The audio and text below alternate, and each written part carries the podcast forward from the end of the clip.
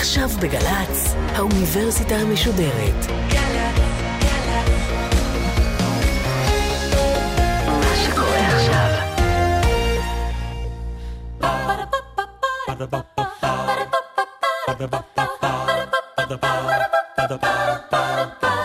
האוניברסיטה המשודרת מציגה המאה ה-21 עם ליעד מודריק, והסמסטר הגירה, והפעם שיחה עם הדוקטור אסתר לופטין, ראש המרכז ללימודים אירופאיים במרכז הבינתחומי הרצליה, על גל ההגירה לאירופה, תמונת מצב. עורכת ראשית, מאיה גאייר. ערב טוב לכם, אתם על האוניברסיטה המשודרת, המאה ה-21, סמסטר ההגירה. אם בתוכניות הקודמות עסקנו בהגירה באשר היא, במאפייניה ההיסטוריים, הכלכליים, הפסיכולוגיים, היום אנחנו מתמקדים בסיפור ההגירה אולי המרתק של תקופתנו, ודאי אחד המשמעותיים שבהם, ההגירה לאירופה. איתנו דוקטור אסתר לופטין, ראש המרכז ללימודים אירופיים במרכז הבינתחומי הרצליה. שלום לך. שלום לך. כשאנחנו מדברות על גל ההגירה הזה, מה ההיקף שלו? יש מספרים מדויקים או שהכל רק הערכות? תראי, לפי הערכות של ה-IOM, שה-International Organization for Migration, ההערכה היא למעשה שבשנה, ב-2015 הגיעו לאירופה למעלה ממיליון פליטים ומהגרים. גרמניה קיבלה 890 אלף. בשנה הנוכחית, 2016, הגרמנים אגב פרסמו לפני שבועיים הערכות שכנראה עד סוף השנה הזאת הם יקבלו משהו כמו 250 אלף פליטים לתוך גרמניה. מדובר על ממדים כמובן מאוד עצומים, אבל צריך לזכור, כלומר בשנתיים האחרונות למעשה הגיעו לאירופה למעלה ממיליון וחצי פליטים ומהגרים. עכשיו, אם משווים את זה לתקופות אחרות, צריך לזכור שה... גלי ההגירה הגדולים לאירופה הגיעו כבר לאחר התמודדותה של ברית המועצות. החל מ-1992 אנחנו רואים למעשה מספר הבקשות למקלט עולה באורך פלאים. כך למשל ב-1992 לבד, האיחוד האירופי מקבל 700 אלף בקשות למקלט. גרמניה בשנה מקבלת... אחת. בשנה אחת. גרמניה באותה שנה מקבלת 400 אלף בקשות למקלט. כלומר, אנחנו מכירים, אנחנו יודעים שבסופו של דבר, בין 1990 ל-1999, האיחוד האירופי קיבל כמעט 4 מיליון בקשות למקלט. כלומר, התופעה הזאת איננה תופעה חדשה, אבל צריך לזכור שהמאפיינים הם כמובן שונים. בשנות ה-90 למעשה רוב הפליטים והמהגרים מגיעים ממזרח אירופה. לאחר התמודדותה של ברית המועצות, יש לנו הרבה מאוד פליטים שמגיעים מרומניה, מרוסיה, מפולין. אפשר להבין אותם, לאחר כל כך הרבה שנים של קומוניזם, הם החליטו בסופו של דבר לחפש חיים טובים יותר במערב. ולכן מרגע שנפתחו השערים בין המערב למזרח, הרבה מאוד למעשה נוערים למדינות מערב אירופה, ובייחוד לגרמניה. ובשלב מסוים, מה שאירופה עושה, זה מנסה להקטין את גלי ההגירה שמגיעים ממזרח אירופה, ולכן היא גם מכריזה על אותן מדינות כמו רומניה ופולין כמדינות בטוחות. כלומר, מדינות שלא ייתכן שתהיה בקשה למקלט מאותן מדינות, מכיוון שהן מוגדרות מבחינת החוק הבינלאומי, לפחות מבחינת החוק האירופאי, כמדינות בטוחות, ולכן ברגע שפליט מאותה מדינה מגיש בקשה למקלט, הבקשה שלו מסורבת. אז בואי נזכיר אולי את מה שלמדנו בתוכניות הקודמות. בעצם יש לעשות הבחנה בין מהגר עבודה, שמגיע כן. כדי למצוא עבודה, mm-hmm. ואז צריך לעבור תהליך מסוים של אישור כניסה למדינה, לבין פליט שמגיע מתוך מצוקה, מתוך זה שאינו יכול יותר לקיים את חייו במדינת המוצא, ואין לו ברירה אלא להגר. בהחלט, כלומר ההבחנה היא די ברורה. כלומר, המהגר הוא למעשה הוא מהגר וולונטרי, הוא עושה זאת מסיבות כלכליות לרוב, אנחנו מכירים את הסטטיסטיקות, רוב האנשים שמהגרים הם מהגרים מסיבות כלכליות. הזאת. לגבי הפליטים, הטענה היא למעשה, לפי האמנה של ג'נבה מ-1951, יש למעשה מספר קריטריונים על פיהם למעשה אדם נקבע כפליט.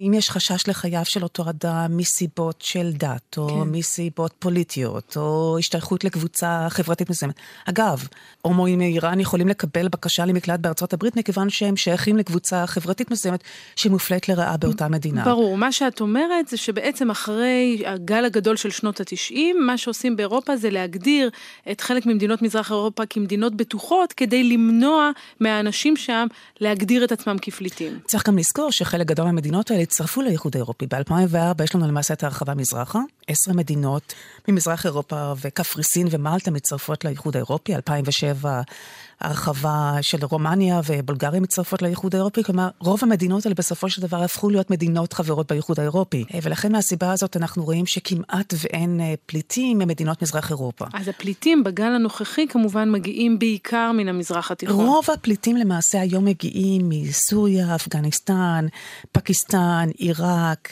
סומליה, ניגריה, אריתריאה, אבל יש גם אגב פליטים שמגיעים מתוך אירופה, כמו למשל מקוסובו או אלבניה. עכשיו צריך לזכור שבשנות ה-90 הייתה מלחמה הרי שהתחוללה ביוגוסלביה לשעבר. ויוגוסלביה כמובן התחלקה היום למעשה, יש שבע מדינות מיוגוסלביה לשעבר, סרביה, מונטנגרו, קרואטיה וקוסובו, למרות שהיא לא מוכרת על ידי האו"ם, היא מוכרת למעשה על רוב מדינות העולם כמדינה עצמאית. כן. ועדיין כמובן יש קונפליקט ומתיחות נוראית בין הסרבים לבין הקוסוברים בתוך קוסובו, ולכן רוב הפליטים שאנחנו מקבלים היום הם לרוב סרבים, שמחשש לחייהם הם מחפשים כמובן לברוח מקוסובו, ומגיעים לגרמניה או למדינות אירופאיות אחרות. את יודעת מה, אולי בנקודה הזו נשמע, הזכרת קודם את התגובה של האיחוד לפליטים ממזרח אירופה, והנה גם כאן, בסיפור הזה, יש תגובת נגד של המדינות הקולטות, במקרה הזה הונגריה, שמחליטה לסגור את שעריה בפני גל הפליטים מקוסובו. בואי נשמע דיווח על כך, ואז נמשיך. Hungarian Prime Minister Viktor Orban has demanded tough new European Union immigration controls amid a spike in the number of immigrants from Kosovo coming to Hungary, their first point of entry into the European Union. Rather than featuring fences or checkpoints, the current border is just a small ditch where about three feet of water are the only barrier separating the European Union from Serbia. The exodus is fueled by widespread poverty, high unemployment, particularly among young people, and stubborn corruption, seven years after Kosovo seceded from Serbia. Since September, more than 30,000 have been caught in Hungary, compared with just 6,000 for the whole of 2013. אז אנחנו שומעות את הדברים, גל גדול של מהגרים מקוסובו, וההונגרים אומרים, לא בבית ספרנו. יש למעשה הבחנה היום בין התגובה של מדינות מזרח אירופה למדינות מערב אירופה. באופן כללי, התחושה היא שמדינות מזרח אירופה הרבה יותר לאומניות בתפיסה שלהם את המהגר. למרות שכשמסתכלים... כלומר, אלה שהתדפקו קודם על כן, דלתות המערב, כן. עכשיו סוגרים את דלתותיהם כן. בפני המתדפקים על הדלתות בהחלט, שלהם. בהחלט, כן. וגם אנחנו רואים את בעצם המפלגות הלאומניות שפורחות במדינות האלה. בהונגריה, בפולין ובמדינות אחרות במזרח אירופה. כלומר, הן הרבה יותר לאומניות, וצריך גם לזכור שאני לא מדברת עכשיו רק על הפליטים מקוסובו, אלא באופן כללי. כשמסתכלים מבחינת האחוזים, כמה מהגרים מוסלמים יש בפולין, או כמה יש בהונגריה, מדובר על 0.1, 0.3 מהציבור.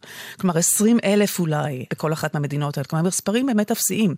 ולמרות זאת, אנחנו רואים שהרגשות הלאומנים הרבה יותר חזקים במדינות האלה, מאשר בגרמניה, בריטניה וצרפת. שכמובן שזה די קשור למעשה להבחנה בין מזרח למערב, וללאומניות שתמיד הייתה הרבה יותר חזקה שם. תסבירי. טוענים שבסופו של דבר זה קשור לבניית לאום מאוחרת. הטענה היא בין היתר שככל שהמדינת הלאום הוקמה בשלב יותר מוקדם, אתה מרגיש הרבה יותר בטוח בהשתייכות הקהילתית שלך.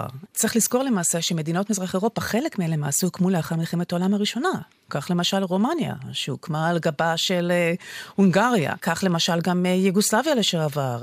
וגם uh, המדינות ו... שהשתחררו מברית המועצות נכון, כמובן. נכון, וכמובן שצריך uh, לזכור שבסופו של דבר, אחרי שנים רבות שהם היו תחת המשטר הקומוניסטי, הם הרגישו צורך לטפח את הרגשות הלאומיות ולא להסתיר אותם עוד. ולכן מהבחינה הזאת, אני חושבת שכל הסיפור של ההגירה לא כל כך...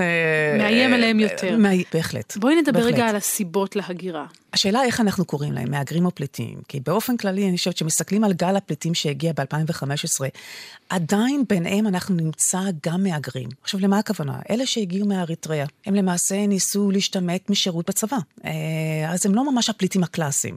בגלל שהם לא רצו לשרת בצבא האריתראי, הם החליטו למעשה להגיש בקשה למקלט. מבחינת הגל עצמו, למעשה, רוב הפליטים, הפליט הקלאסי למעשה זה הפליט מסוריה. מכיוון שבאמת היה חשש לחייו, ולכן הוא ביקש אה, לברוח לבד או עם משפחתו אה, ולחיות בעולם אה, פחות מסוכן וטוב יותר. את מזכירה את הפליטים מסוריה, זה גם מעלה את האביב הערבי שהביא לגל ההגירה הנוכחי? אין ספק שהאביב הערבי כמובן תרם לגל הפליטים באופן כללי. ב-2012 מגיעים למעלה מ-300 אלף פליטים לאירופה.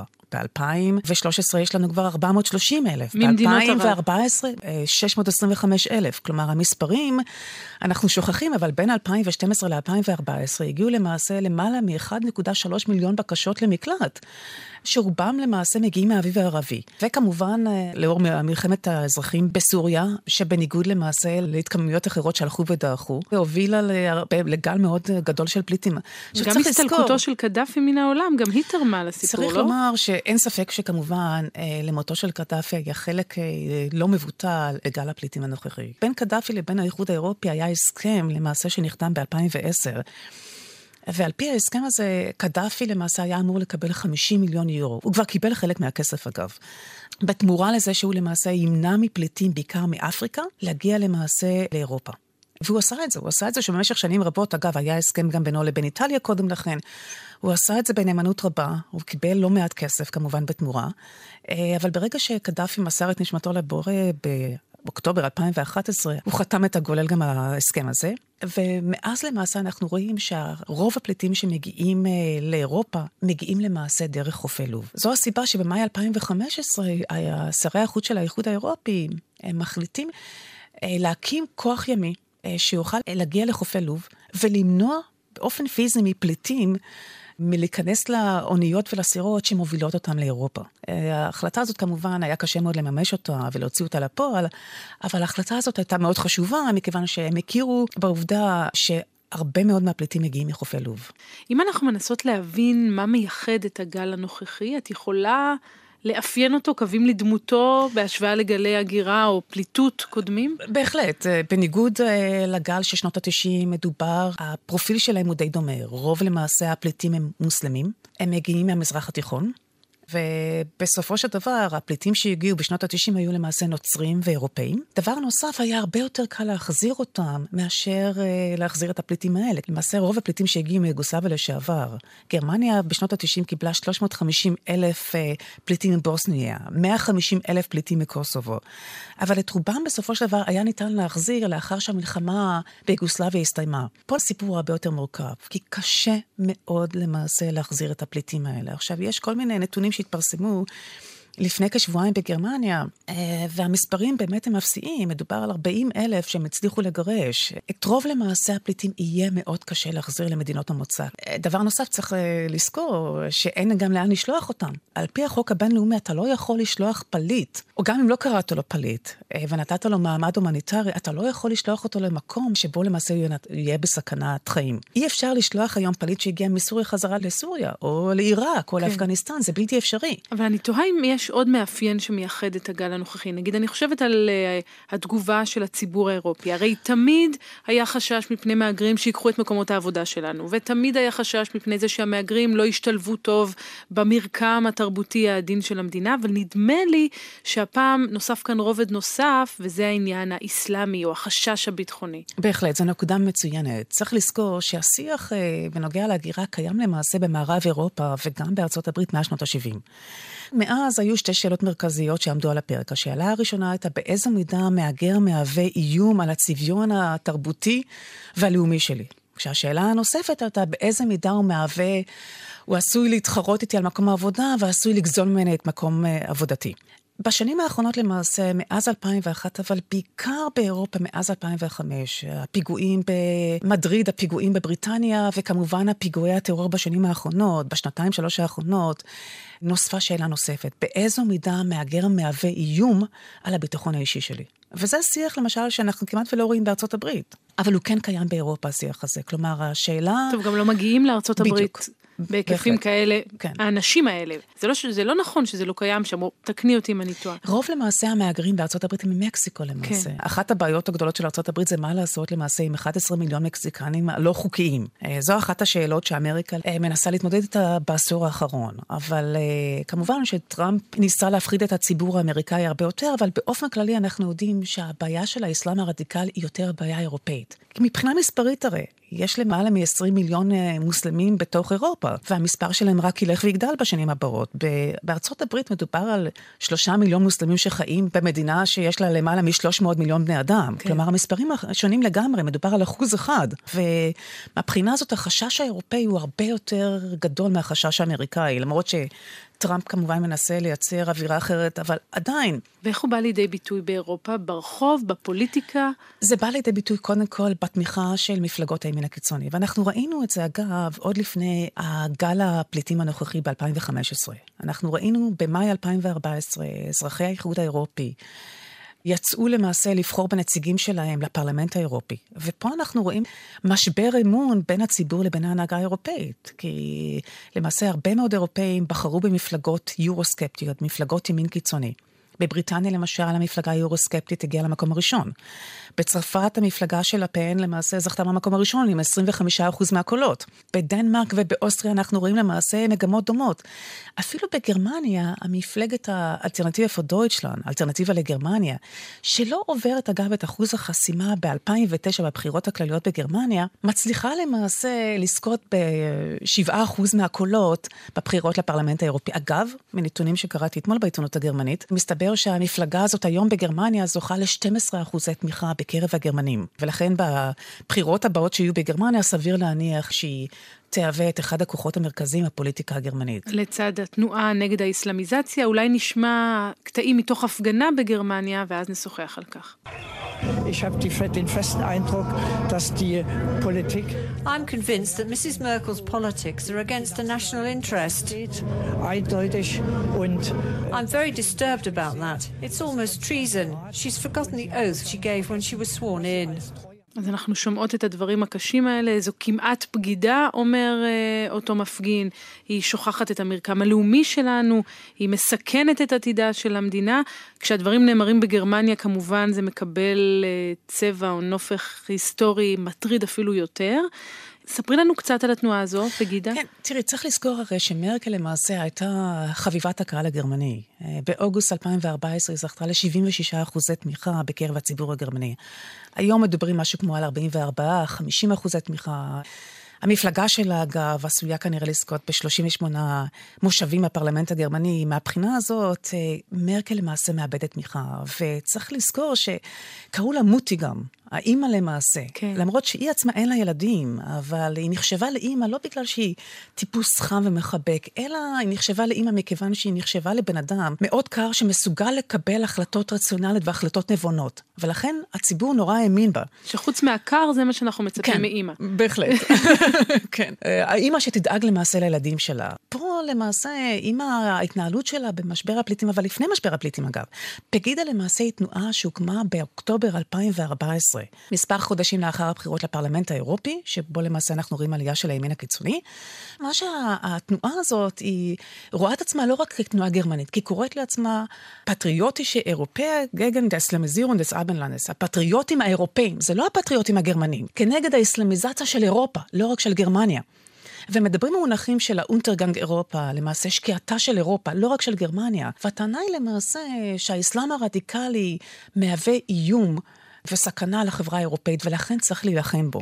ופה למעשה הם דורשים ממרקל לנקוט ביד תקיפה כנגד האסלאם הרדיקלי, לצאת בכל מיני תקנות, אה, כמו למשל כנגד האימאמים שמטיפים למעשה לשנאת המולדת, והעובדה למעשה שחלק גדול מהאימאמים בגרמניה למעשה ממומן על ידי ארדוגן, על ידי טורקיה, אה, דבר שמבחינתם נחשב כבלתי נתפס. מרקל אה, מבטלת בהינף יד את הדרישות של התנועה הזאת, וקוראת לאלה שתומכים בתנועה הזאת כקסנופובים וגזענים. עכשיו, זה נכון, צריך לומר את האמת, שחלק לא מבוטל מהאנשים שמזדהים עם התנועה הזאת הם אכן קסנופובים, אבל לא כולם. פה למעשה אנחנו רואים חידוש, כי יש בתנועה הזאת גם, אה, אנחנו נמצא שם את הגרמני הממוצע, שבימים כתיקונם הוא הצביע אגב למרקל, כן. לתנועה שלה, למפלגה שלה. אבל עכשיו הוא נשאב אל הכוחות האלה, ואני כן. רוצה לשאול אותך עד כמה זה בא לידי ביטוי בפרלמנטים באירופה. אני יודעת שאת חוקרת את דפוסי כן. ההצבעה בפרלמנטים השונים. מהמחקר שלך, מה עולה לגבי הזליגה של הדברים האלה גם ממש לתוך בתי הנבחרים? תראה, אנחנו ראינו את זה אגב לפני הבחירות שיערכו בשנה הבאה בגרמניה בספטמבר 2017, אנחנו ראינו את זה כבר עכשיו בשנה האחרונה בגרמניה,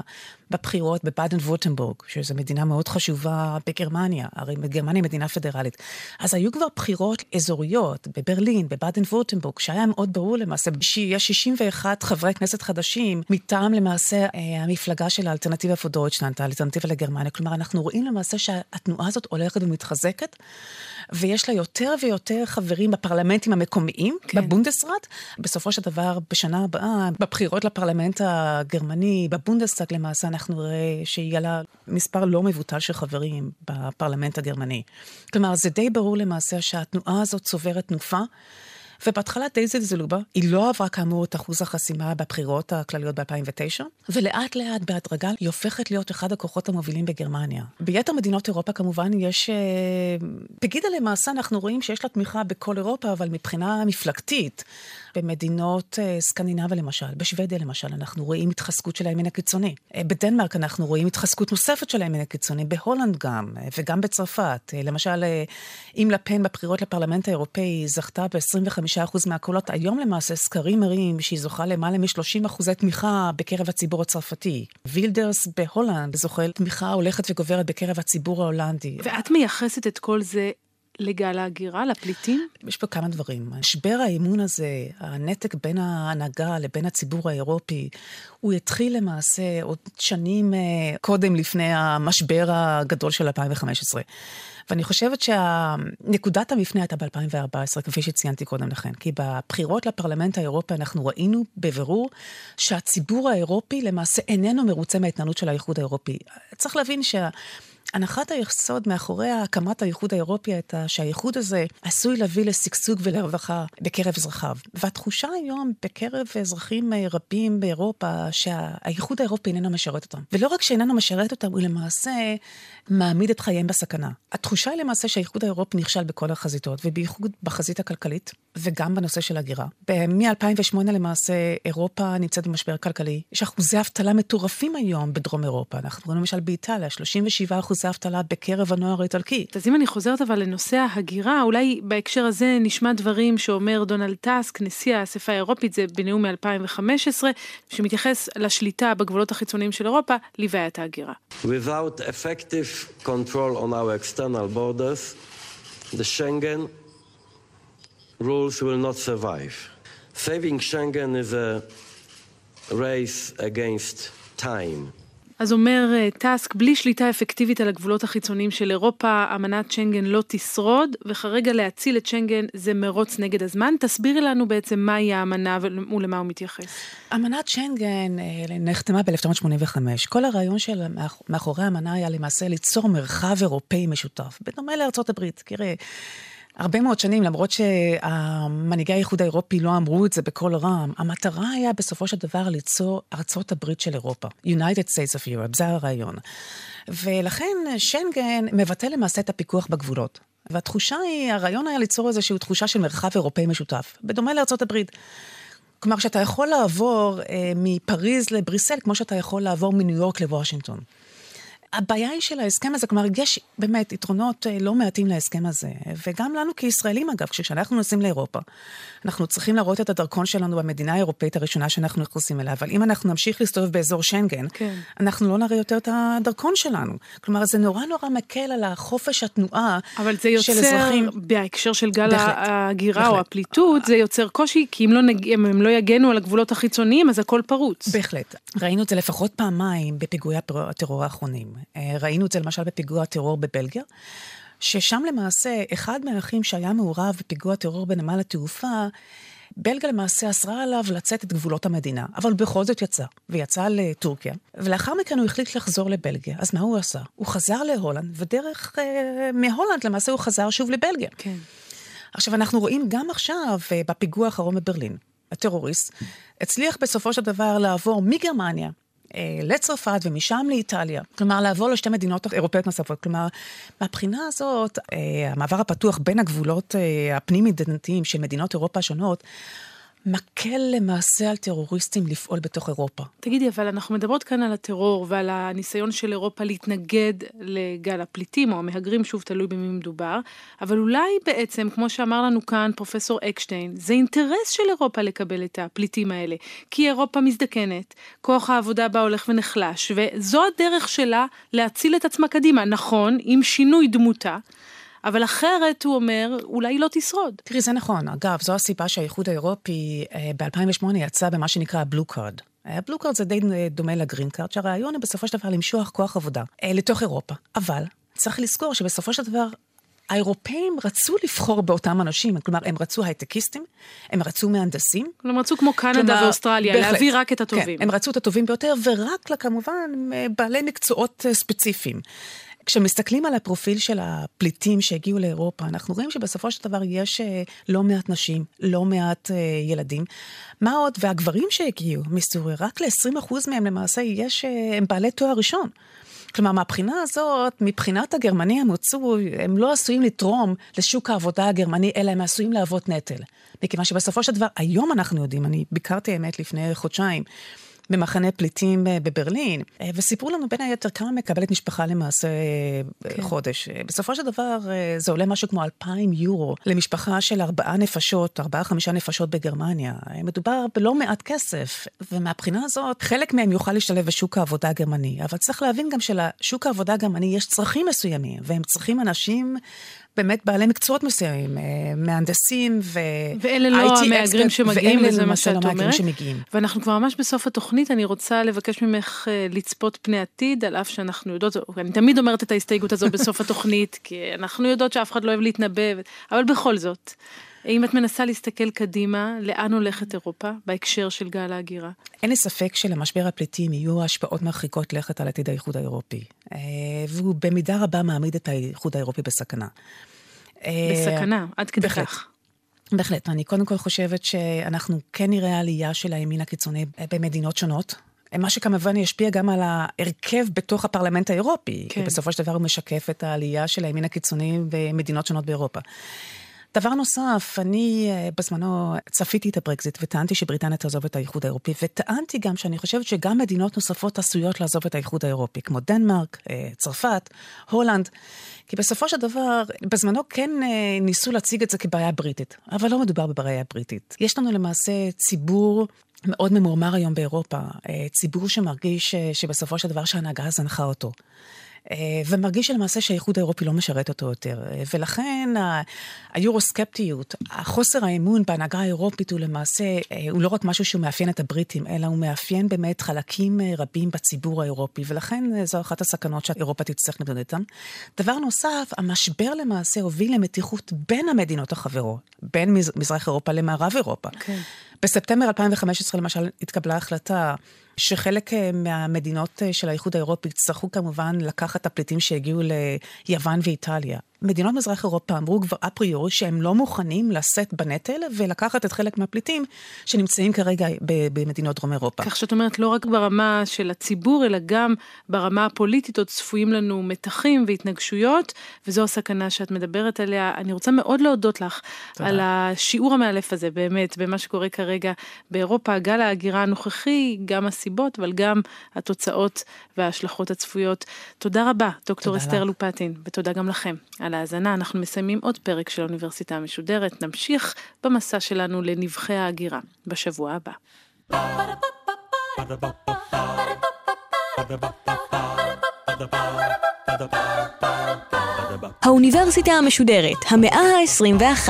ליעד מודריק שוחחה עם הדוקטור אסתר לופטין, ראש המרכז ללימודים אירופיים במרכז הבינתחומי הרצליה, על גל ההגירה לאירופה, תמונת מצב. עורכת ראשית, מאיה גאייר, עורכת ומפיקה, נוגה קליין, מפיקה ראשית, אביגיל קוש, מנהלת תוכן, מאיה להט קרמן, עורך דיגיטלי, עירד עצמון שמייר. האוניברסיטה המשודרת, בכל זמן שתרצו, באתר וביישומון של גל"צ, וגם בדף הפייסבוק של. האוניברסיטה המשודרת.